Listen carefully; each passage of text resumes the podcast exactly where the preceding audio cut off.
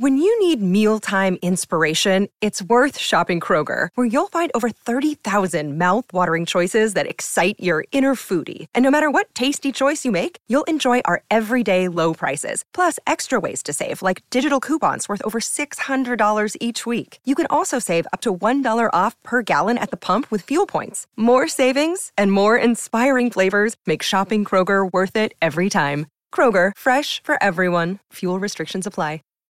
Save big on brunch for mom, all in the Kroger app. Get 16 ounce packs of flavorful Angus 90% lean ground sirloin for $4.99 each with a digital coupon. Then buy two get two free on 12 packs of delicious Coca Cola, Pepsi, or 7UP, all with your card. Shop these deals at your local Kroger today or tap the screen now to download the Kroger app to save big today. Kroger, fresh for everyone. Prices and product availability subject to change. Restrictions apply. See site for details.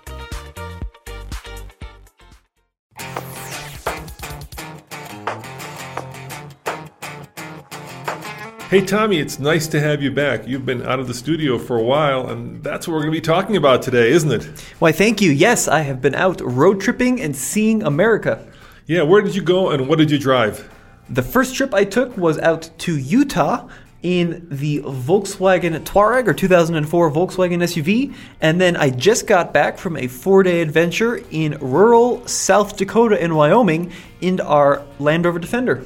No, you make it sound boring. You actually went to the Badlands and you went to Mount Rushmore. And I went to Custer State Park, and I went to Devil's Tower National Monument, and I went off roading, and it was a long, it was we, a big deal. Before we get to that, you did have some issues along the way, uh, so we'll talk about that. So basically, we're going to be talking about what it's like to road trip in the new Defender. We're also going to be talking about the vehicles that are right now at the offices, which include what, Tommy?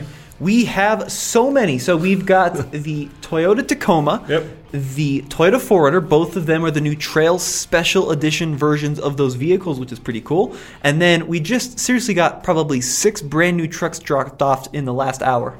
All right, so let's talk about all that. We'll leave the trucks to Andre over at uh, Talking Trucks, but let's talk about actually some truck news because well, that podcast doesn't come out till Friday, and Ford dropped some big truck news. Do we have a like a, a little uh, opening montage song or some kind of a logo for news? This is the news with Tommy and Roman. There you go. There's the opening Uh, uh, montage. I love that. Thank you very much. But we do have big news. Uh, Ford just dropped the fact that the new electric F 150 is going to be called what? it's called Volkswagen. The Volkswagen. The Volkswagen. I would have never guessed. Well, you know, that's very ballsy of Ford. No, it's called the Lightning, which is a very clever throwback name to the old performance truck, but of course, lightning, electricity, very clever. yeah, and if you want to find out everything about that, head on over to TFL Truck. Andre is right now, as we speak, Tommy, recording a breaking news video talking about all the details that Ford has let out of the bag regarding the new F 150 EV pickup truck. You know, I'm not surprised. You know, Ford is not going to sit on their butt or on their hands waiting for Rivian, waiting for Tesla to steal this limelight. They're, you know, the number one vehicle that they build, I think, is obvious. It's the F 150. Uh, and with electrification coming, they're not going to let competitors steal the limelight. So Ford says that the new electric truck will begin production in the spring of 2022. Hey, let them go over to the video. Well, it's important. Let them go, guys. You They've know, tuned into the podcast already. We should give them some tasty, tasty news. but there's video there too. Yeah, but this is a podcast. All right, This give, is the give them some tasty, tasty news. Go for it. This is the new hip way to consume media now, as you should know, Dad. Talking about it, huh? Uh, exactly. Yes. No. So over at TFLTruck.com, we've got the article. But production will bring begin in the spring of 2022 at the Rouge factory in Michigan. I guess if you're, you know, in your car listening to this, or you're on a hike or walking your dog, it'd be very hard to go and Google uh, TFLTruck.com.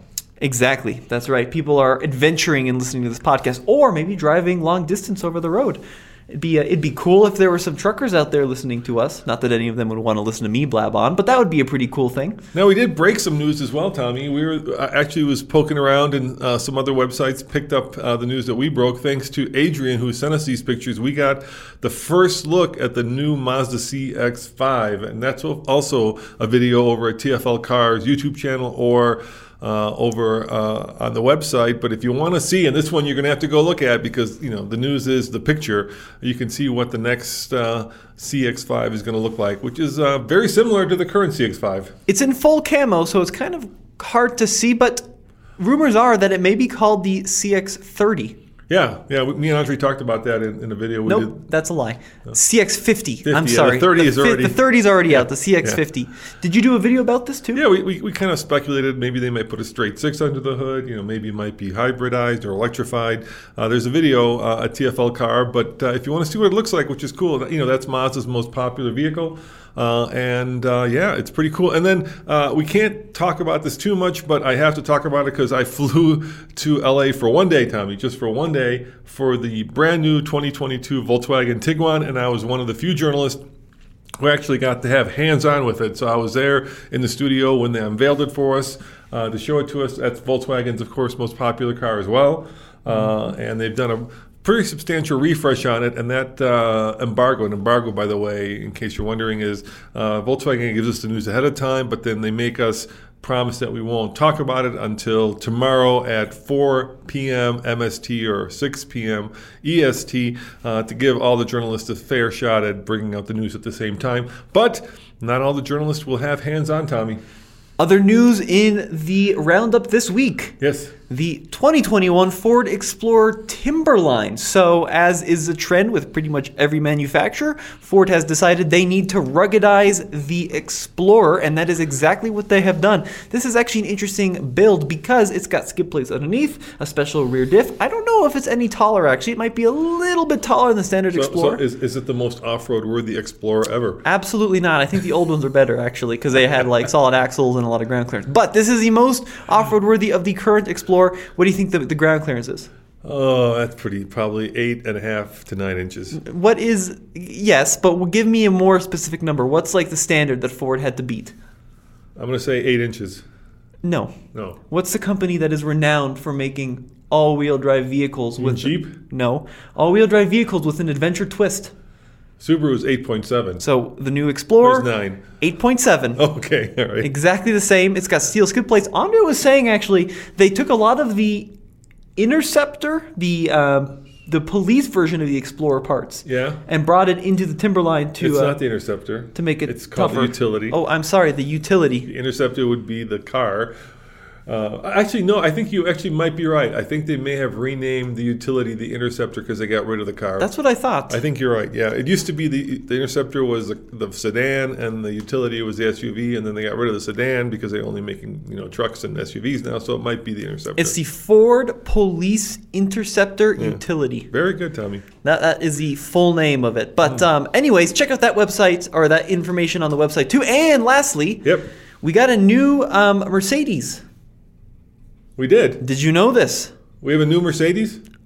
Our first look. We, we have a, a GLA 250 here at the parking lot. Nope, not it's, that one. it's not that. No. Our first look at the T class.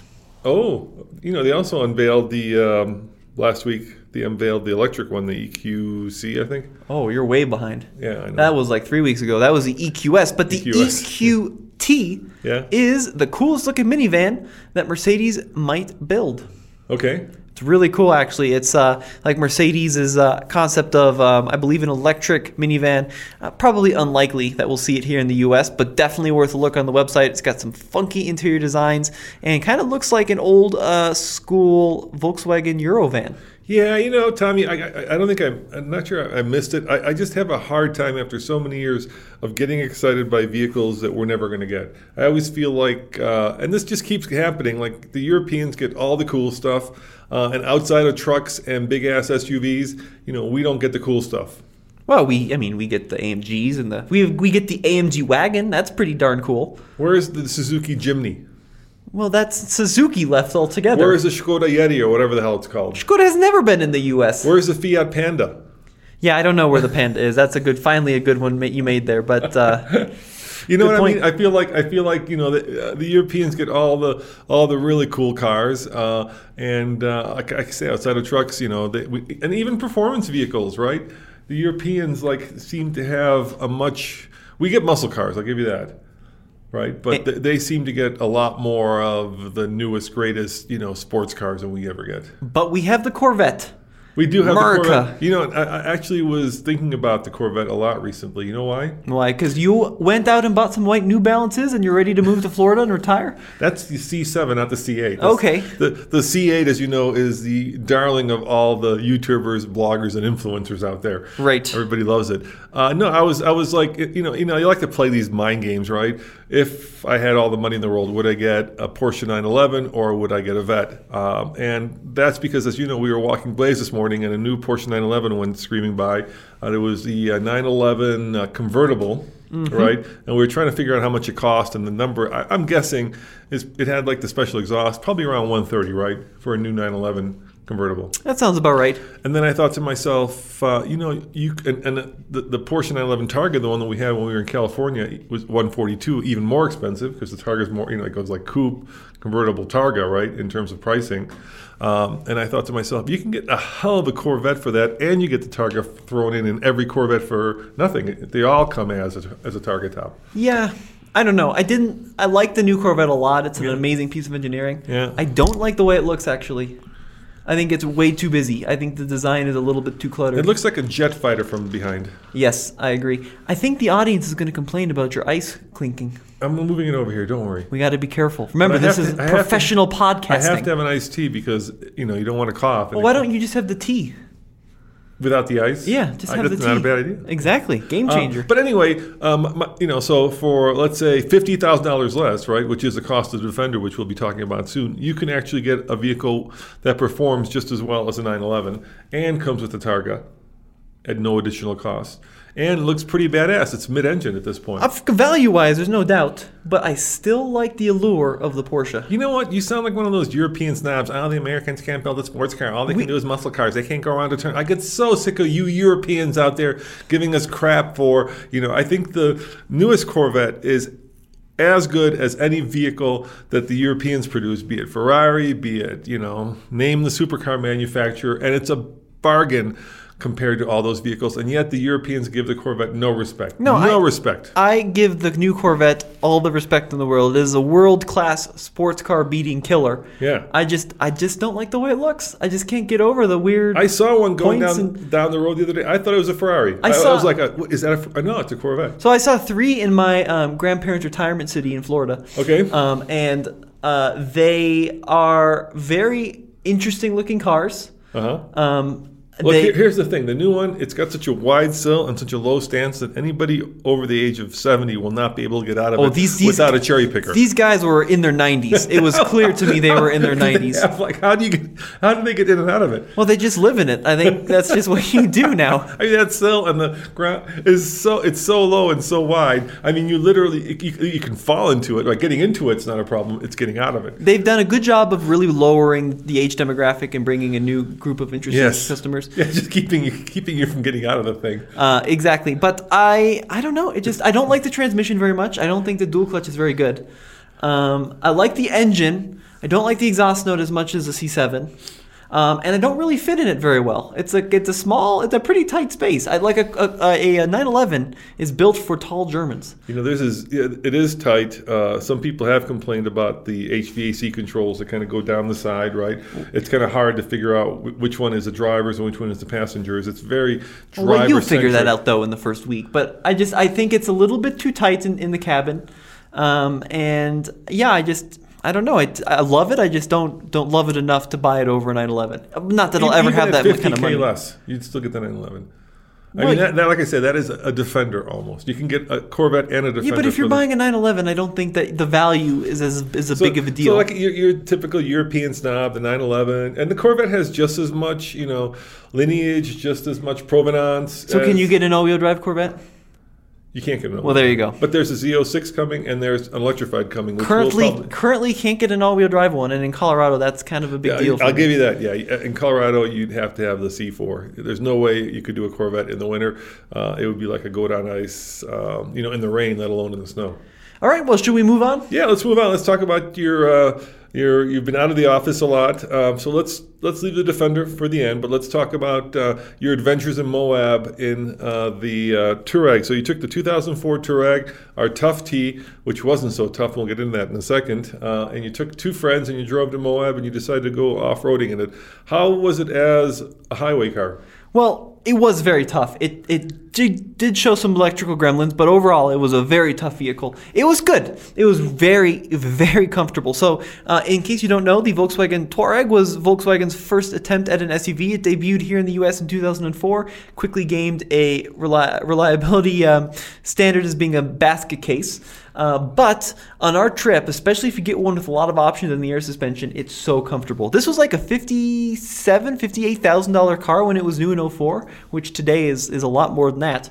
And full leather interior, heated front seats, heated rear seats. It has navigation that still works, four-zone automatic climate control, so all the passengers get to choose how hot or cold they want to be. It has a very good radio, although it doesn't have an aux cord, which is a little bit of a hard thing, and it doesn't have Bluetooth because it's too old. So you have to do this little FM receiver, which was a disaster.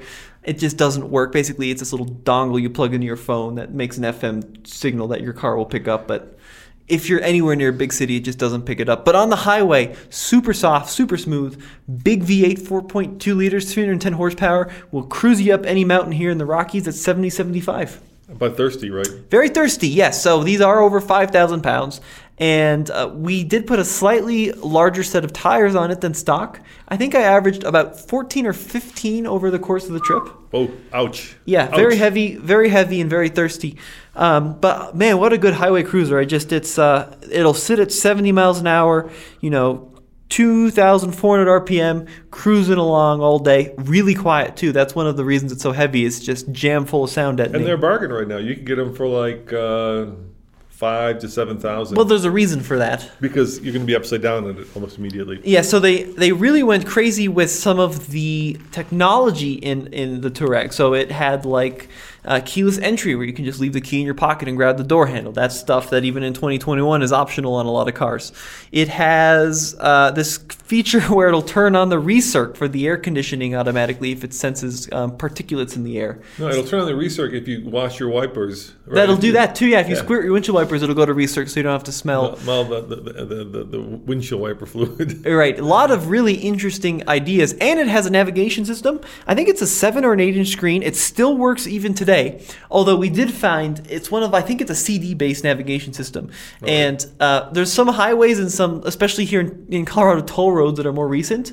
And when you're on the toll roads, it thinks you're driving through a field because they weren't mapped in 04. So the navigation still works. It still knows where you are in the world. It just doesn't know the current road structure. yeah, so we bought ours for like just under 5,000. Now it has 130,000 miles on it. That's the one we've kept. And you did take it off road. You took it up and over Hurrah Pass in Moab, right? Yeah, so I did a couple different things. Yeah. Uh, we got there. We went to Arches National Park, which Yeah. was a disaster, by the way. In early May, late April. Too many people? Mm. Just so many people. I mean, there's just no parking, and they don't stop people from coming into the park. I'm like, guys, there's nowhere for anyone to a park. big park, but Not that big. Not for park. that. Yeah, not not not as You know, big as you'd you- expect. If you go to Moab, everybody goes to Arches. There's so many more beautiful places with no people. Like you can go to uh, Dead Horse State Park. You can go to Island in the Sky. Canyonlands. at Canyonlands, and everybody goes to Arches, and it's just such a cliche. There's so much more to do there. But anyway, keep going to Arches. It'll keep the other places empty and available for the people in the know. Arches, in the know. Arches is phenomenal though. They have some incredible heights. But hikes. there are arches everywhere. There are a lot of arches, but Yeah. people have found the good arches, and that's why they they made the park around it. So I do think it's worth a stop. But Yeah, my, my favorite are the Golden Arches. They have a good breakfast. yeah, the golden arches. It's right downtown. Oh, we went to the Wendy's and there was seriously 25 minutes to get a burger. I don't know what the heck happened at Wendy's in Moab on that day. All right, so you took it up and over Hurrah Pass, and but things started to go wrong. Right. So Hurrah Pass is this beautiful, scenic, basically a dirt road. It's got some rocks and some ledges in it, um, but a really nice path that takes you to the scenic overlook. And it's probably I don't know to the top is 15 miles from town, but it's pretty. You're pretty in the middle of nowhere. There's no service, and you're in a slot canyon for a while, and it's nice. It's really nice. But we get to the top of the pass, um, and it's fun because there's always side by sides and guys in jeeps who feel hardcore and they're like, "Oh, who brought this mommy mobile up here?" Uh, and then coming down Hurrah Pass, we jump in the car, start it up, and I noticed that the volt meter had gone to zero. That's so it, always terrifying. yeah, especially in the Volkswagen because this thing uses more power than the entire So- state of Texas. So we had the first gen ML that we were driving back from Atlanta when we bought it, and that same thing happened to us. And we managed to go about 20 minutes before all hell broke loose. And at two in the morning, the car died on the side of the highway, about 20 miles outside of DIA, uh, which is not a place you want to be at two in the morning in the country on a busy highway with no electricity. Right. Um, it's a bad thing when your alternator goes. yeah, especially if you were, you know, out in especially the canyon Volkswagen one because the Volkswagen one is water cooled and it's a very expensive job to replace. This is why you do not necessarily want a Touareg because uh, when simple things break, they're very expensive to replace.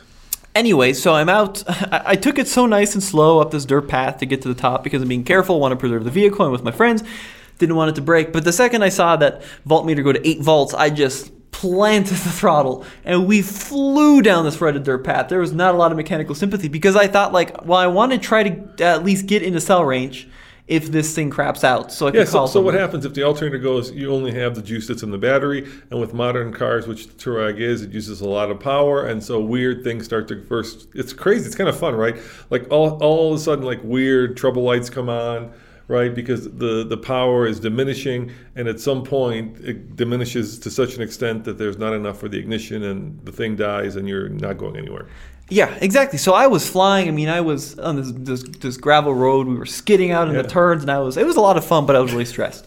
Um, What were your friends saying? they they were just alarmed. I think Okay, yeah. they didn't know what to think, and we had uh, it was like 91 degrees, and we had the AC off and the radio off and everything off to like try to keep the, the battery. Keep the, keep the battery charged. as much- So I finally make it down back into town. The thing's still running. There's no trouble lights. It's working fine. Uh, voltmeter's still at eight volts. And then when I go to turn onto the main road, I put on my left turn signal, and there's no click and there's no light. I'm like, Ooh, well, maybe that's the first of, of Signs like of the power going issue. So I sprint it back to the hotel, shut it off. My friends get out, go to the hotel, whatever. I get back in. I wanted to see if there was enough power to crank over the battery, and it started like normal. It went and it started right up. By, the- by the way, that uh, Touareg, that first gen, because it was kind of Volkswagen's moonshot, is very uh, heavily electrified. So everything is electric. And just to change the battery, I think you need a mechanic because it's under the passenger front seat. So you have to remove the entire seat to get at the battery, which is crazy. So it's under the driver's seat. I thought it was under the passenger. I think it's under the driver's seat. I've seen you, you can do it yourself, it, but basically the whole there's a mechanism where the whole front seat has to be pivoted forward, and then there's just enough room to, to remove what's basically a tank battery. it's basically a $200 job just to replace the battery. Well, the battery itself I think is like 250 bucks. It's yeah. a special battery. and the diesel Touaregs actually had twin batteries. They had dual batteries. The, the V10s. the V10s. Uh, anyways, Anyway, so anything electronic in, in a Touareg is like, oh my god, so I get to the hotel and I crank it over and it starts first try and it seems normal. which is weird because if the battery had actually, if the alternator had actually gone, you would not be able to start it. So I let it sit for a couple of minutes, turned it off, let it sit, started it back up, and uh, the the voltmeter is back at 14 volts, and the turn signals turned back on. Uh, I did a little digging onto the forums, and I guess that's kind of like the first sign that it's not a charging issue; it's an issue with the actual instrument cluster starts to fail. And, and when it starts to fail, random gauges just stop working, and that just happened to be one of the random gauges that Oh, stopped so, working. So, so it was an instrument cluster, not a. Thank right. God. And the other thing that could happen is on the way up on some of the rocks, maybe I dislodged one of the little pins, and that killed it as well. Um, but I think it's probably starting to fail. So that was that was the first issue. Uh, and then that afternoon we went and did fins and things, which we've done. And there was a whole group of jeepers, and they were laughing at my Touareg, and then they, they they weren't laughing when they saw what it could do. It was very entertaining. It was like a group of Southern guys who were like, "What you doing with your mom's car up here, kid?" And then I take it up this big rock, and they're like, "Whoa!" Um, when we came down off of that, I got a check engine light. Um, didn't the car did amazing off road? It's one of the best off road vehicles you can buy. I mean, it's jack it up with the big tires, 13 inches of ground clearance, When you center say jack it locker, up, it's air suspension. Air so- suspension, You push a button. 13 inches of ground clearance, center locker, rear locker. It's incredible off road. I had the tires aired down, check engine light, ran to the store, bought a code reader, and it was like a lean occurrence on cylinder bank one. Um, which could be something related to like a mass airflow sensor. It could be a vacuum leak. Cleared the code, didn't come back. So uh, that was uh, the most eventful parts of my trip. But yeah, and then the third day we took it to the dunes. Yeah, you went in the sand. There's a video up there. Well, yeah, TFL off road. We went Yeah. in the sand. Um, first time in the sand in the Volkswagen, and it killed it. It was amazing. Uh, sand, it turns out, is all about power. You really want a lot of horsepower in the sand. A lot of wheel speed. You want to you want to like skim on top of it. You don't want to sink into it. Well, 5,000 pounds is typically going to be hard Yeah, to skim on top of. But Yes. yeah, with the tires they're down, it does a pretty good job. And uh, high RPM stuff. Yeah. Um, that one made me a little uncomfortable because the temperature always sits at 250, and now it went up to like 280 because Okay. you're at 5,000 RPM for 15 Right. minutes straight. Yeah. just to keep the wheel speed. And that stupid transmission Yeah. upshifts every nine seconds if you if you don't put it in the manual mode. Okay, so you got to keep it in manual. It's always like, and then it won't downshift again. Right. So stick it in the manual mode and it'll hold it to redline. But yeah, it was super fun. Super, super great trip. Then we uh, had this filthy Touareg, threw all of our stuff back in, drove it home the, the six and a half hours, and I felt really refreshed. Honestly, it was an amazing, even by modern standards, it's a very comfortable, refined road tripper. You know, this weekend uh, we were looking uh, through Craigslist, uh, and uh, actually we should talk about that before we get to the Defender. Two things I want to talk about before we do that.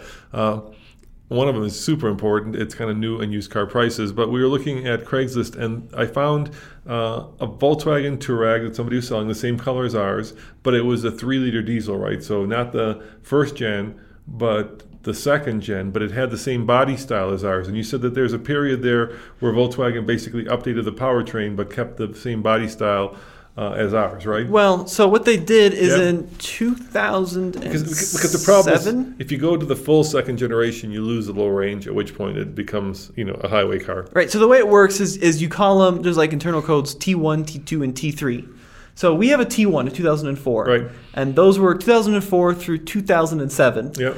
Um, and then in 2008, they updated the style. So they gave it more Passat-like headlights, um, gave it a little bit better tech, but it's the same car. So it still has the low range, and it's still based on the first gen Cayenne. Porsche did the same thing. Right. So remember they had the really ugly Cayenne, Yeah, I know. and they made then they made it slightly less ugly Yeah. before they they completely redid it. Right. So then in, in 2011 they went Because to the, the, Porsche Cayenne and the Touareg Same are sister cars. Yeah, Yeah. same. They share a platform. in 2007 or 2011 they went to the T3 Touareg, which was all new. They lost the low range and they made it much so, much so, more so reliable. maybe if you want that T2 one, you still get all of the goodies, right? You still get the low range. right, and you can get- still get the lockers. and you get the air suspension, and you can get the six-cylinder diesel, which you know is a Dieselgate one. But a lot of them have been now retrofitted by Volkswagen to actually be you know legal. And it's uh, you really you really got to do your research because the Or T- you, re- or you really want the one that hasn't been retrofitted. yeah, really. Seriously. The, the T1 Touareg had the V10 diesel. Do you remember that? Right, yeah. And I think that was like Those are like 10K to 15K. People really want those. The problem is they're crazy expensive to maintain. And the way that worked, it, it was like 0405, Mm-hmm. and then guess what happened?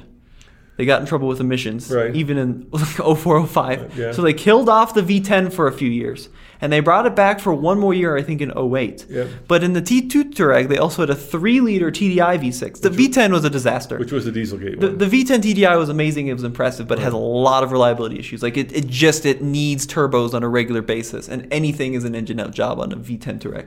Um, but the V6 TDI was much better in terms of reliability, lower power, but much better in terms of reliability. And then those came in the T3s. Remember, like 2012, we reviewed one Yep. on the, the next gen, um, and those were definitely Dieselgate. That was like uh, peak Dieselgates because Porsche also had them as well. Anyway, the nice thing about those, uh, you know, first gen three liter diesels is they've got tons of torque, which is good for off roading, uh, and they're not as crazy complicated as uh, the V10, and they still have the low range and all the off road goodies, which by the T3 Volkswagen lost, right? It just became more of a highway cruiser and less of an off roader. Yeah, so like look for like an 09 TDI. Yeah. would be like a good one. right, those so- those ones are rare though with the air suspension. So before we talk about new and used car prices, because I think this is also important, let's talk about TFL bids. Uh, we are selling. We just did a series uh, to hell and back, no payment needed, uh, where we are uh, selling some uh, really. Um, Cool old pickup trucks. We went and bought three cheap trucks under ten thousand. Then we took them to the mechanic.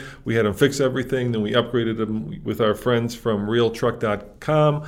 Uh, they helped us, uh, you know, make them more off-road worthy, so we could take them to Moab. And now we just aired that first episode over at TFL Truck on the weekend, and now we're selling the Chevy. Right now, last time I checked, uh, we're selling it today. It's on uh, TFL bids. Uh, the, the, May 10th, it's going to be sold. Today. Yeah, that's today. Well, what if they're listening to the Oh, podcast that's tomorrow? right. Anyway, yeah, if you're listening to tomorrow, it's probably sold. Uh, right now, I think it's at 4,600, uh, uh, and uh, you know, I think the reserve is five, but we're going to sell it. We just want to get it out of here so we can get some other things. Uh, but the reason I bring that up is we're also selling our 2020. Um, Ford Raptor with only 6,000 miles. Uh, so if you want a really good Ford Raptor um, that has every option, uh, that's on there. And more importantly, we actually now also have a TRX, which are you know super hard to find. So there's both a Ford Raptor and a TRX on TFL bids that's selling the week of the 10th through the 17th. So if you're listening to it this week, if you want yourself a TRX or a Raptor that we've owned, uh, that we've only put 6,000 miles on, uh, that you know is uh, pristine, uh, under factory warranty. They're both brand new. Head on over there, uh, check it out. There's also an FJ um, um, cruiser. So if you want an FJ, those are hard to find. That's up there now. So the site is actually starting to take off. We over the last three weeks we sold a bunch of Jeeps. We specialize in doing uh, trucks and off roaders. Uh, it's really starting to actually you know get some life to it. So uh, check it out. Um, but the reason I, I, bring that up is because I wanted to talk about what's happening with new and used cars, um, and it's kind of crazy right now. We've had the perfect storm, and I hate that analogy because it's way overused. But basically, what's happened is uh, you've had the pandemic, then you had a fire at one of the manufacturers that produces the chips that do things like run the computers in cars and trucks, uh, and then you had um, all of a sudden everybody not buying new things and the economy coming back and people wanting new things, and all that has led to the fact that uh, manufacturers just don't have enough inventory, uh, and so it's really hard right now uh, to get new cars and trucks at anything resembling a discount. It's also hard to get anything that's you know a base model because uh, the manufacturers have figured out that it's much more profitable to take the chips that they have and put it in the high-end models, right? Right. Uh, so you know, if you're looking at a truck, you're looking, you're not looking at XL, XLTs. You're looking at, you know, if you're the Ford buyer, you're looking at the um, King Ranch version or the Platinums. Uh, and the last quarter, because of this, even though the manufacturers sold less vehicles, I think they actually made incredible profits because they figured out that, well, with the chip shortage, they can sell and not rebate and not discount any of their vehicles. So, um, I guess that's good for the manufacturers. I don't think it's good for the consumers because it means that new cars and trucks are hard to find. Uh, and because uh, of that situation, the used vehicles have also come way up, way up. Yeah, I mean, it's uh, like 25, like the studies I've read, it's anywhere from 25 to 30% in the last several months for used vehicles. It's a very good time to sell a used car, but a very bad time to buy one. Yeah, so if you want to sell, this is the time to do it. If you want to buy a new one, you're going to have to, you know, probably spend full sticker, no more. You know, I was I was talking to a, a sales manager at a Mazda store about this. I asked him, I said, you know, what's your inventory? And he said, usually they have between 100 and 150 cars on the lot, mm-hmm. uh, and now they have uh, 50. Oh my gosh! And, he, and and I said, well, what happens if somebody comes in and they want let's say, let's say a Mazda, you know, CX-5, and they want to go bargain? He said, we just let them walk. Ah. He said it's either full sticker or even like five to ten percent above sticker, or you can, you know, we're not. He, he wasn't like we're not mean about it, but we're like we're not selling it to you at, at anything, you know, under. Uh, sticker. So it is full sticker, or you know, go someplace else and good luck finding it. That's crazy. It's crazy, yeah. And uh, you know, I, I don't see the situation changing in the next. I also talked to another um, manager at another store, uh, and he felt that the situation might rectify itself in the next quarter to two quarters. Uh, but the question in my mind, and I think all of our minds, is now that the manufacturers have figured out that they don't need to swamp, swamp the market, swamp, swamp, swamp, yeah, the market with um, an extensive and inexhaustible list of cars and trucks uh, that they can make more money by creating scarcity. Is that the new model going forward in America? Because that's the way it is in Europe in a lot of places. Well, I mean, it's different though because in a lot of ways the car manufacturer's customer is the dealer right? So wouldn't they want to sell as many to the dealer as possible? Yeah, but the dealer also makes more money. Both dealers and manufacturers are making more money because they're not discounting the, them. Doesn't doesn't the the manufacturer sell the car to a dealer at a fixed price? I mean, I don't think that the, the markup applies on the manufacturer right, but a lot, either. A lot of the rebates and discounts that are out there are through the manufacturer. So, like loyalty cash, all that stuff comes from the manufacturer, not from the dealer. Gotcha. So dealers don't have to discount their cars, and manufacturers don't have to rebate or apply incentives. Uh, that just means there's a lot more money on the table for both the dealer and for the manufacturer. I would imagine that that I, I, hope it's not a sustainable thing. I hope that we start to see more inventory. Well, well, the reason you saw so much more inventory and so much more competitiveness is because uh, you know car manufacturers and dealers were all about conquests, right? So they were like, hey, you have uh, I don't know, pick the vehicle of your choice. Come on over here and get the you know Jeep instead. Uh, and that's a conquest buy if you're if you're going from a Ford to a Jeep, right? Right. And so they were all like trying to conquest each other, which created this uh, like you know loop internal loop where you know everybody's trying to pull customers away from everybody else and the best way to do that is to lower prices and to offer discount and rebates and yada yada yada. But now they're figuring out with scarcity that they don't have to do that. They don't care because people have to come to them. So if, if you know if you need a new vehicle and there's only a few cars on the lot it's no longer like hey you know there's 14 15 different cars in the mid-size crossover segment. It's not about which one i want. It's about which one i can get hmm. So we'll see. I, I, hope not. I mean, you know, America had, I think, some of the most highly optioned and some of the least expensive cars in the world, uh, and maybe that's going to change. All right, enough of uh, kind of what's happening in the uh, new and used car market. So tell me about uh, the Defender trip. Now, we've had a long and interesting history with the Defender. I don't want to go into it, uh, but we have learned some lessons, and we're going to give you those because you drove it how many miles, Tommy? Uh, it was 1,380. No, 1,366 over four days. Or about 2,000 kilometers for all you Europeans out there. That's a lot of miles. Is that how many kilometers it is? Um, yeah, you can do the math. I am not 1.6. that fast in my Mul- head. Multiply Yeah, 1,300. uh, by yeah, you're right. 1.6, yeah. 2,198 kilometers. Yeah, yeah, and so uh, you know we, we have we started out with the four cylinder, and by the way, um, you know our four cylinder died after 168 miles. I would not recommend that into Defender. Let's say that you have the perfect four cylinder. It's a little four cylinder turbo, right? That puts out 300 horsepower. It's just a big three row vehicle that tows over almost 8,000 pounds. I just think that that little four cylinder is is not uh, powerful enough. Even if it doesn't break, right? Let's say it's perfect, and it's. I still think uh, we, we ended up with the uh, straight six, much better engine, mild hybrid, uh, 400 horsepower, and it feels like you know um, it, this vehicle needs it. Of course, now there's a new V8 coming. I think I think the I think the four cylinder is plenty power. I think I that don't is not so. the issue with the four cylinder. 300 horsepower, Dad. It's like Yeah, you know, it's a three, big, it's a big a heavy vehicle. suburban in 1989 had like 140. Well, hold on. All right, let me ask you this then. I, Yeah. I get that. We're, we're not we're not in 1940. Well, 1989 they still had the same speed how- limits what's the- pretty what's similar. the speed limit up there where you were at in South Dakota? It's like uh, 80 in, in a lot of places. And how, how did the how was it doing at 80? it's fine. Yeah, How- plenty of How power. about if you wanted to go a little bit quicker? There's probably Wait, then you'd be breaking the law. But if you wanted to, there's probably not a lot of uh, power left after you're uh, you know No, driving this there, big monster. There was a lot of power left. I mean, I was just uh, you could. Thing is, you get so greedy now in 2021. We expect. I mean, cars have gotten so quick. Look here- As long as they'll do the speed limit or a little over for passing, how quick do you need to go? It's not about quickness. It's about like ease and about reliability. So I'd Well, rather, so reliability is another story. I'd, I I'd- agree. I'd, rather have a big engine that is, you know, comfortable in the car than a little engine that is squeezed to within a millimeter of its, you know, tolerance so that it can put out 300 horsepower so that it can power a very heavy, big vehicle. You see what I'm saying? Well, you, you exactly nailed the issue. The issue with the four cylinder is not the 300. 300 horsepower is a ton of power. The issue is the fact that it's a little itty bitty, I think it's a two liter that's being squeezed within an inch of its life to make 300 horsepower through turbocharging and, and crazy new tech. Um, so that's the issue. But the, the, the power is not the issue with the four cylinder. It's the fact that I think longevity wise, it's a really high strung little engine in a big lumpy SUV. So I think that's why I would get the six. The, the power. is a hybrid electric supercharged, Why, no, that's also crazy complicated. but it's still cool.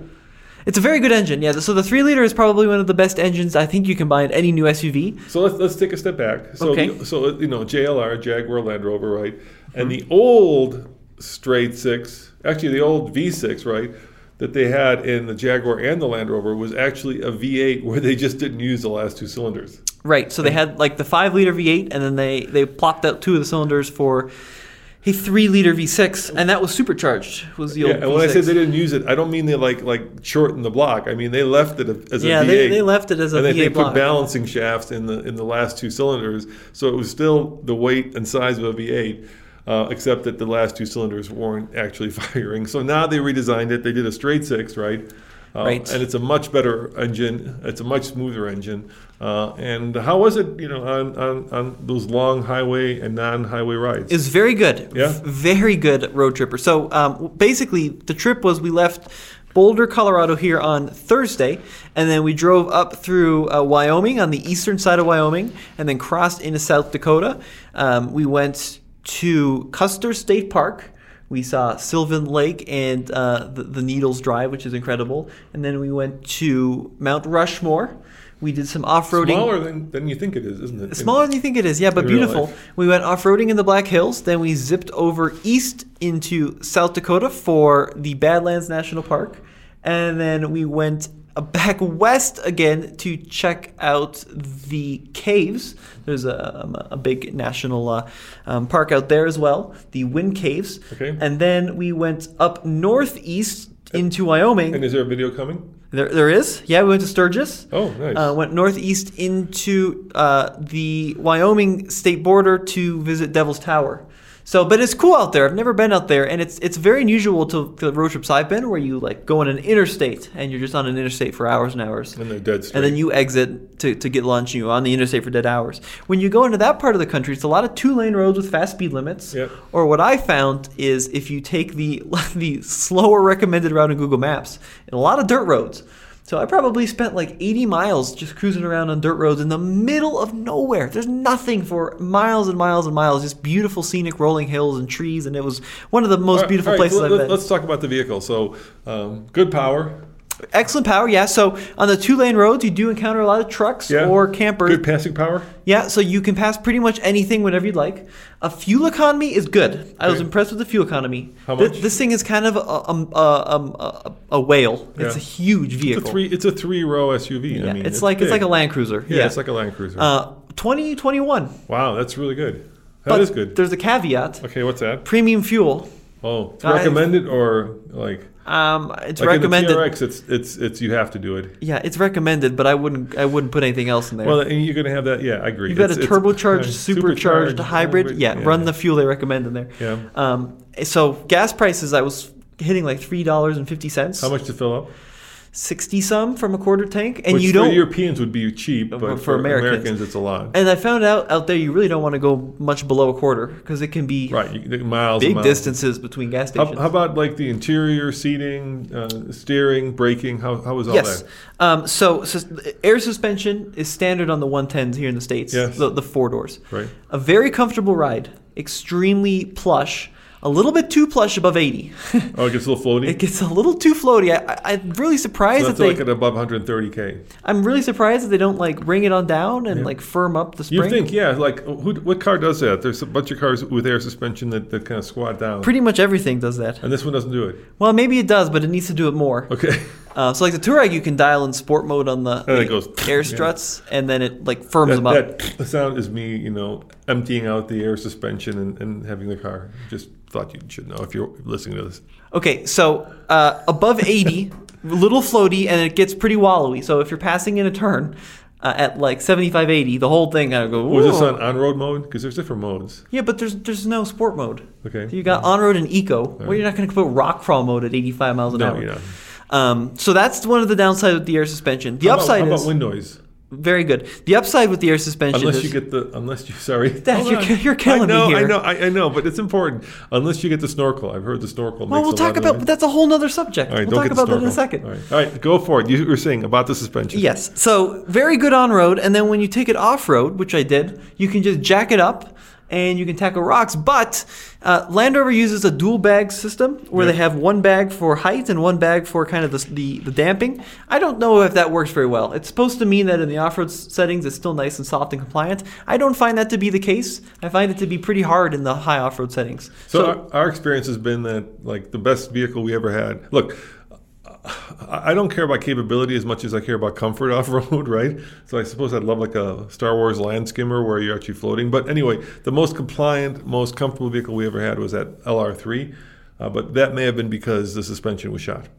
It could have been. I don't know. I, although I don't, I don't suspect that was all the story because I, I recall the LR4, which is a similar system, had a very, very soft ride. All right, so so you would jack this thing up and lower it when you got back on the dirt road, and when you got into some rocks, you'd jack it up and lower it. What ended up happening when you did that? We end up overheating the um, the air suspension system. So uh, I don't know if it's the compressor or if it's the airlines, but something gets too hot and it shows you a warning. It says no, you can't keep doing this.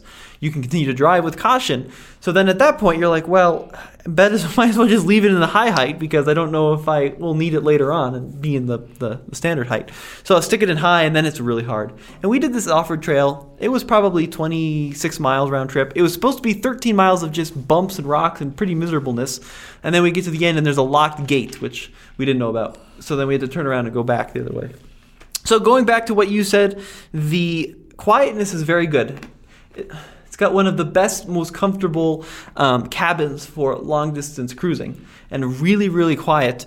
The only issue with the cabin is the infotainment screen is not very good.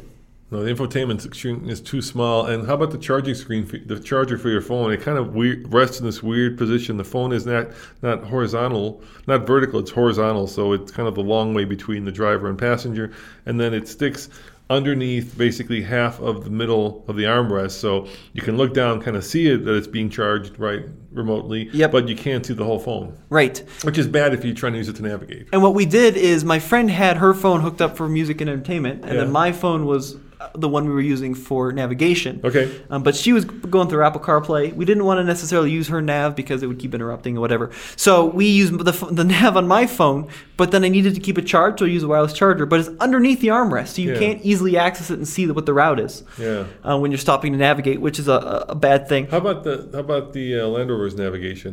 Uh, it didn't work. Didn't work. It, it, it was Dakota, what, useless. Like, there's like no roads that are mapped. In, No, in they're all mapped, but the like the search function. I plugged in my cabin address exactly to the Yeah. cabin we were staying at. It said it didn't exist at all. Google and Apple both found it within the first five seconds of the search. I plugged in like Wind Caves SD, and it tried to take me to some place in Maryland or something. Yeah, that's why I don't get about like factory navigation systems. I mean, the upside is they're always powered, so you're not like draining your phone battery. But the downside is they suck.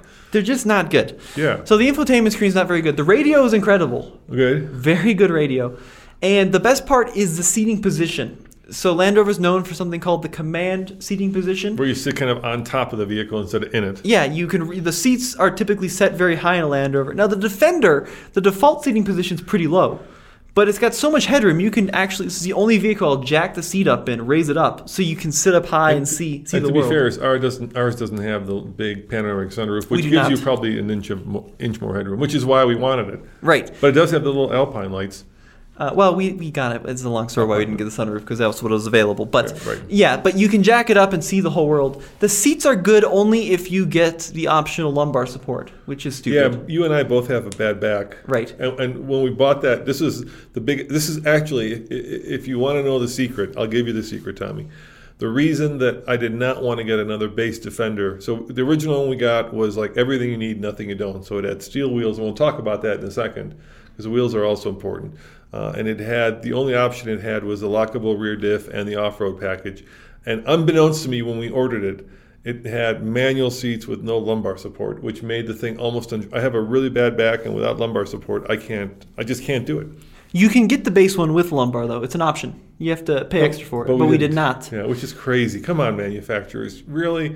Like, there's some things that are just like, come on, lumbar support. And Porsche does the same thing. Speaking of, you know, Right? Uh, no, no, same thing. the base 911 does not have lumbar support. Come on, guys. That, that you know, wh- wh- whoever is counting beans at these companies, I would take them in the back and I would give them a piece of my mind, or better yet, I would whip them with spaghetti for you know not putting lumbar support in a fifty thousand dollar car, or in the case of actually fifty four thousand in the case of a Land Rover, or get this ninety nine thousand dollars in in the case of Porsche. If I'm shaming you, Porsche, I'll stop my rant in a second more power to me because I'm sorry, at $99,000, a Porsche without lumbar support or a Land Rover without lumbar support is just effing silly. And, you know, I I know people out there are thinking, well, you know, if you're buying a Porsche, if you're buying a Land Rover, then you should expect them to upcharge you on all these conveniences. But lumbar support is not a convenience. It is a necessary and important part of a vehicle. It is, in fact, so important that I would not buy a Land Rover without it. End of story. Same thing with a Porsche.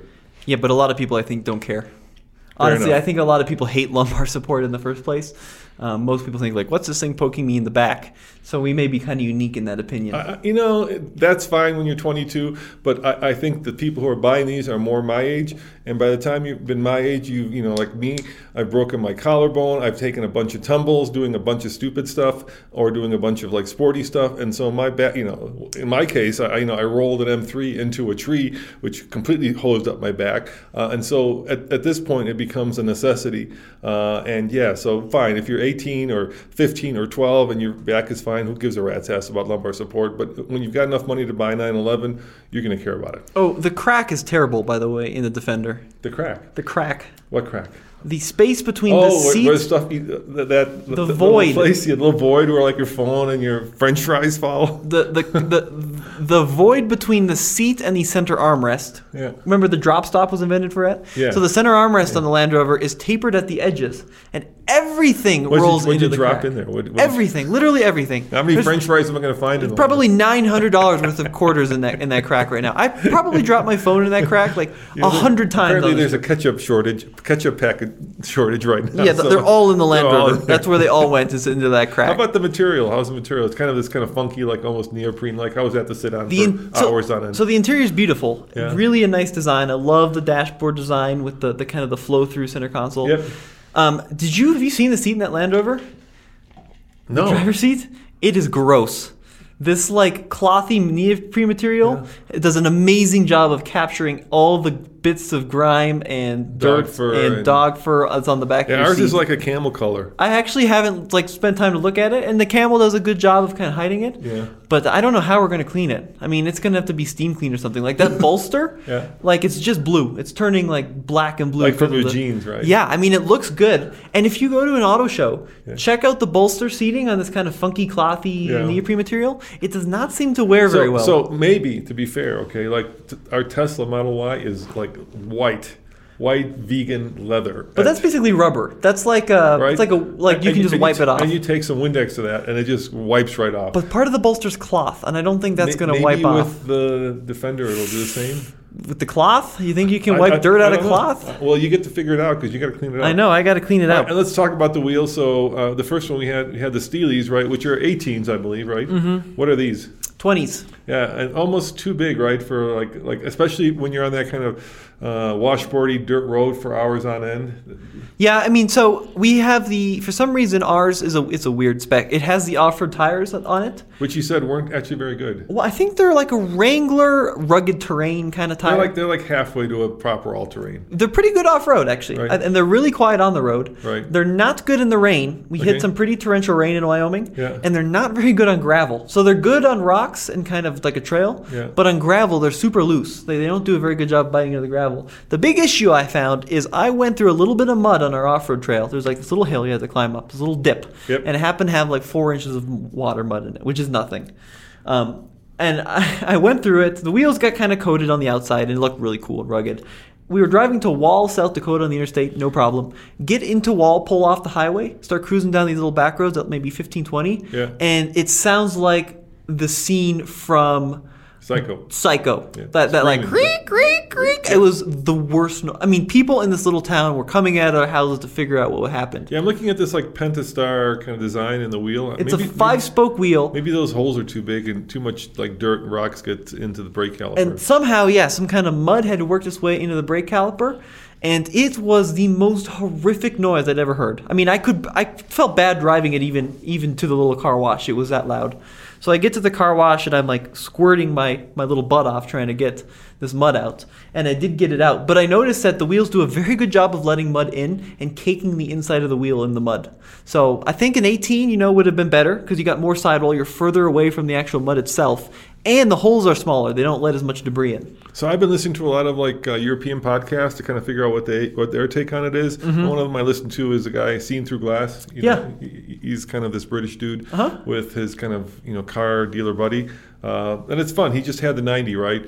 Uh, which is the new two door. Version, yep. And he said, well, it looks sexy. He loved it, but he could not live with it. He said, basically, he said like a two door sports car. So he was complaining about the fact that the doors are heavy uh, and that the back seat is all but useless because you can't get into it. But there is a point that he made, which is true, and that is in the back. And I know we're talking about now utility. So you could put the seats down, and the back of the seat is covered in this kind of plastic, Uh-huh. like diamond, fake diamond plate. great, yes. Which is great. But the problem is it doesn't come completely flat. It kind of lays at a little bit of an angle. Uh-huh. So whatever you put on top of it, Rolls including around. the dog, goes rolling into the back. Yes, into the trunk. Yeah, and it's funny because they don't do that in like the Discovery. The Discovery is completely flat. So uh, he was saying basically with the 90, while it looks cool, like there's no room in the back and you can't get anything in there because anything that you put in there kind of rolls backward. And then if you put the seat up, the seat is kind of at that uh, inverted triangle so that there is no room once that rear seat is up on the 90. Interesting. Uh, whereas this one, of course, there's tons of room because there's a full third row in the back. The rubber floors are great though, because Yeah. you can just kind of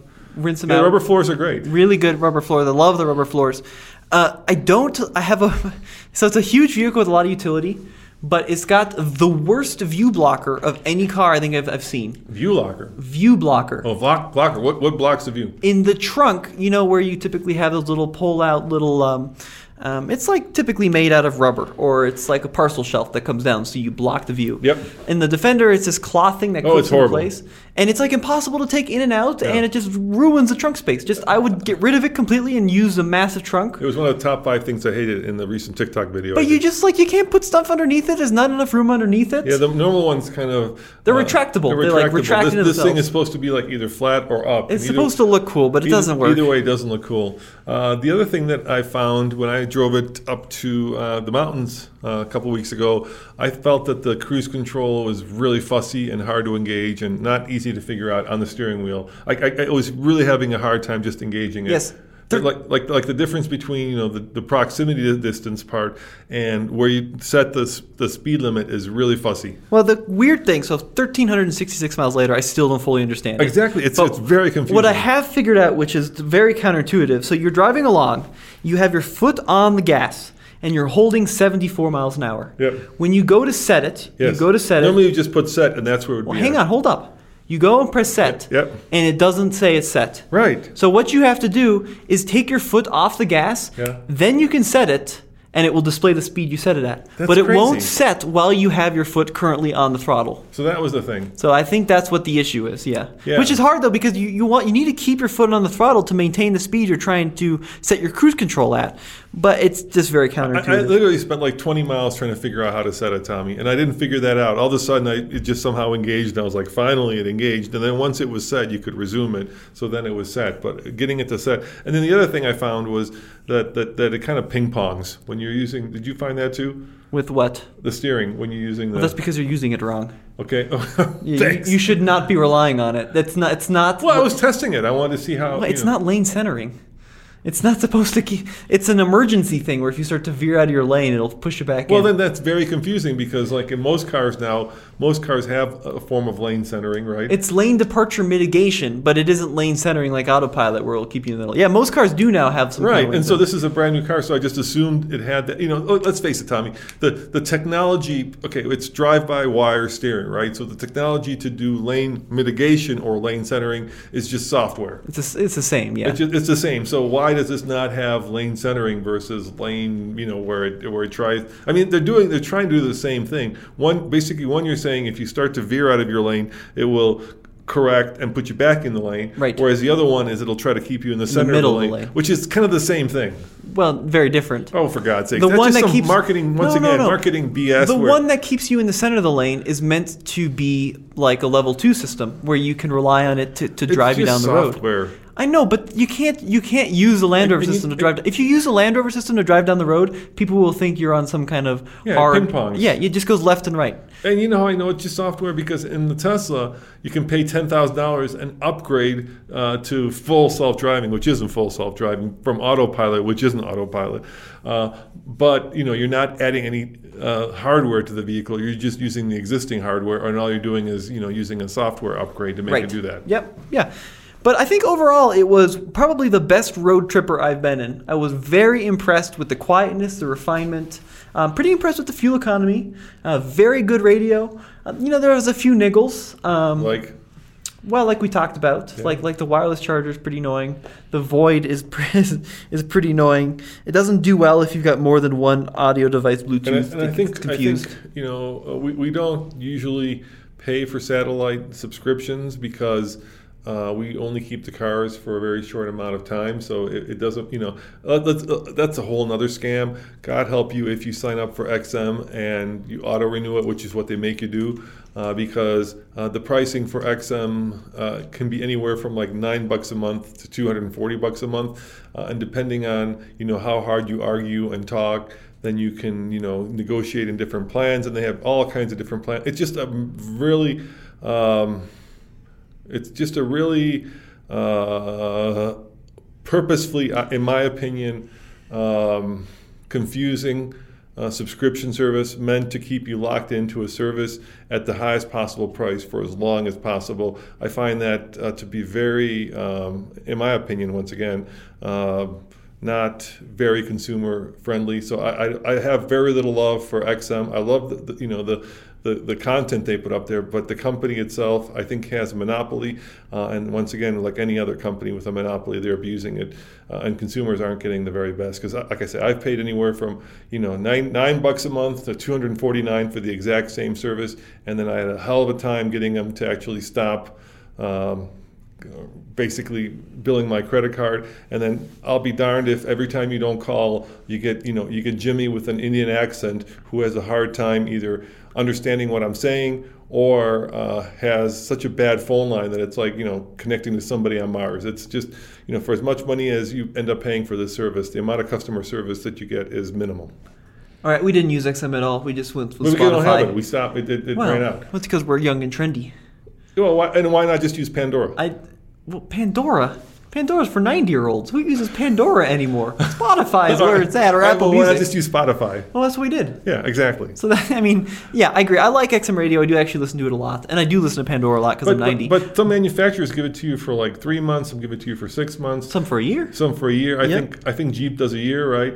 And I'm going to say uh, Land Rover for whatever reason does three months. Three months, I think. Yeah. So the other thing I was worried about, one last thing on my trip, Yeah. glass chips. I was really worried about getting a chip because it's got the heated windshield and it's got the lane keep and all the sensors. Um, turns out I just looked it up on Safelite, which is an auto glass place. Uh, it's thousand dollars and thirty nine if you wanted a new windshield. Because it's got those little. It's got the little heating elements in the glass. yeah. Uh, by the way, I, I'd love to get your. You know, that might be a story worth covering uh, in terms of what. What do you guys think about? Uh, you know, XM uh, and the subscriptions. What has your experience been? Am I way off base, or have you had similar experiences with it? Let me know in the comments below. Uh, and if we get enough feedback, we'll actually do. A, you know, uh, uh, this this podcast is kind of like two guys talking, but we'll actually do a real story about it, and you know, do some do some real consumer news versus just me ham-boning and giving you my opinion. Um, so yeah, th- that windshield is crazy expensive, but the question is, does it work in the winter, Tommy? I don't know. We, we really never drove. You know, we, we did have uh, some bad snowstorms, but uh, I don't think we ever took it out in a really bad snowstorm Well, where where the windshield got coated in, in like So- frozen, snowy, slurry kind of I- icy stuff. I did take it out in a few snowstorms, but where it would be really handy is in the morning when you wake up to kind of clear the windshield. Uh, in the past, I think they work pretty darn well. Uh, people hate them though because you have the little heating elements in it, Yeah. and you can't see them. Like if you if you pay attention to them, they're definitely there all the time. it depends on how you focus your eyes. Yeah, I, I just see past them. They're not an issue for me. Um, but yeah, overall, I really would recommend the Defender. No mechanical or reliability issues other than some, you know, slowness with the info screen. Um, but so what, ends up happening here in Colorado, because we have a lot of rocks, so we have a lot of windshield cracks, right? So people end up uh, replacing that windshield with the regular one without the little lines, because the Right, 'cause difference is much cheaper. a thousand bucks versus a couple hundred bucks. yeah, Uh, we did that with our Discovery. Yeah, and so those those tend to be in the factory one, but then by the time it gets sold and is used, it tends to just have a regular windshield. How about the headlights? How are the headlights? Very good. We have the um, nicer of the two headlights, so there's a couple different headlight options, but the headlights are very good. I, honestly, they're so good. There's really no difference between the brights and the low beams, so I just leave the. Do they steer? Are they? do I they- don't think they steer. I didn't notice them steering. No, Okay. um, but it does have fog lights in the front and the back. Uh, How about how about recovery hooks? Um, it, we doesn't have one in the back. Yeah. Uh, although now it's different in 21. It used to be you could only get the ones on the X. Right. They, so there is one in the front. It's hidden under a little plastic cover. Yeah, and then we have the towing package, so we just put a recovery D-ring um, hitch shackle in the back if we needed to pull it out from the back. Um, but overall, I just like I said, I, I've blown away with how it was as a road trip vehicle. I don't like the size in the city. Like when I'm driving around town, I'm just like, oh, why is this thing so big? When we're on the road trip, you feel really safe and secure, and you can just carry so much stuff that it's a it's a nice thing to have. So I kind of feel like you know when we're doing these reviews, I, got, I have to point out the negative because I think people uh, actually enjoy me. Hopefully, maybe I'm wrong doing my rants. If you don't enjoy it, or if you do, let me know in the comments below. We do read our comments. Um, but uh, you know, in, in all, we've had this is like I say, potentially our third one. But I do love the vehicle. Uh, it's one of those vehicles that just speaks to my uh, soul and my heart, so and my brain. It, you know, it's both functional uh, in terms of on-road and off-road and emotionally i connect with it because i think it's a very good-looking vehicle it makes me really happy every time i get behind the steering wheel at the end of the day you know that's what it's all about some vehicles i get behind the steering wheel and i can't wait to get you know into another vehicle this is one of the, my favorite vehicles to drive that we have at the office uh, and you know people say well you've had some you know pretty bad experiences with it but i still love it uh, and maybe i'm a fanboy at that point tommy i don't know Yes, that's correct. is that fair That- that's fair. maybe I'm, maybe I'm being a f- fanboy I love it as a road tripper. I think it's an excellent long distance vehicle. I still think it should be a Discovery and not a Defender. Off road. Yeah, I don't know why you'd buy a. Def- that's the other question I have. Why would you buy a Discovery instead of a Defender? there's no reason to buy a Dis- other than if you like the looks. But I would really strongly recommend not buying a Discovery over Defender. Um, I, I- like I think it's a great vehicle. I think it was an, one of the seriously the best road trip vehicle I have. I still wish you know Defender name. Do you think it's cannibalizing the sales of the Discovery? Oh, I'm sure it is. You think it I- is? I'd be surprised if they sell any Discoveries anymore. Um, Well, I, when I, you know when we drive to the airport, which our trips are starting to happen again, every time I drive by uh, the Land Rover dealership, which is actually on the way to the highway, I look and I always see almost no Defenders, and yet you see a lot of Discos and you see a lot of the Range same, a lot of the same discos too. Yeah. Um, no, I, I just, I wish like, you know, from the enthusiast standpoint, it's incredible off road, but it's just a little too big and expensive and a little bit too fancy to really be, in my opinion, a true regular off-road vehicle and Yeah. which is what the defender always was in my opinion so i wish they had had done like a more stripped down convertible version um, but it's an amazing if you want a family hauler that'll seriously do a lot of off-road and is incredible on long journeys then yeah the defender i think is a great choice and this one the, the three liter we've got 40 uh, I think it's a 4,500 miles on it now or something. It, no problems to report. Granted, not a lot of mileage, but a lot more than the first one. And um, it's been perfect. Yeah, and uh, of course, you know, we're going to hold on to it. We usually keep these for about a year uh, so that we can do a full one year, you know. And I think especially this one, it's important that we hold on to because of our experience Maybe with when it. you get more miles on it. yeah, so get some more miles on it and let you know what it's like. Uh, and uh, you know, honestly, I'm curious to see what happens when the new Bronco comes around. Hopefully, we'll get our hands on one of those to compare to it. So, uh, you know, the video I'm dying to make, of course, is 4Runner versus Defender versus Wrangler uh, versus Bronco. Yeah, for sure. That'd be fun. All right, guys. Thank you for listening and for watching. Um, as always, what's our new uh, what's our new slogan that we're testing this morning? I don't remember. God, now I forgot too. Not a great slogan, Wait, apparently. no, hold on, hold on, hold on. Start your day with. The, start your day the TFL way. There you we go. get a lot of comments, people saying that they love to uh, like you know drink coffee and uh, watch our videos. So uh, every day, you know, on one of our seven YouTube channels, we have at least one video. So Tommy, what? Start your day with the coffee. TFL way. Oh. No, Oh. not with coffee. The TFL way. All right, we'll see you next time. See you guys next time. Thanks for watching and listening. Bye. When you need mealtime inspiration, it's worth shopping Kroger, where you'll find over 30,000 mouthwatering choices that excite your inner foodie. And no matter what tasty choice you make, you'll enjoy our everyday low prices, plus extra ways to save, like digital coupons worth over $600 each week. You can also save up to $1 off per gallon at the pump with fuel points. More savings and more inspiring flavors make shopping Kroger worth it every time. Kroger, fresh for everyone. Fuel restrictions apply. Save big on brunch for mom, all in the Kroger app. Get 16 ounce packs of flavorful Angus 90% lean ground sirloin for $4.99 each with a digital coupon. Then buy two get two free on 12 packs of delicious Coca Cola, Pepsi, or 7UP, all with your card. Shop these deals at your local Kroger today or tap the screen now to download the Kroger app to save big today. Kroger, fresh for everyone. Prices and product availability subject to change. Restrictions apply. See site for details.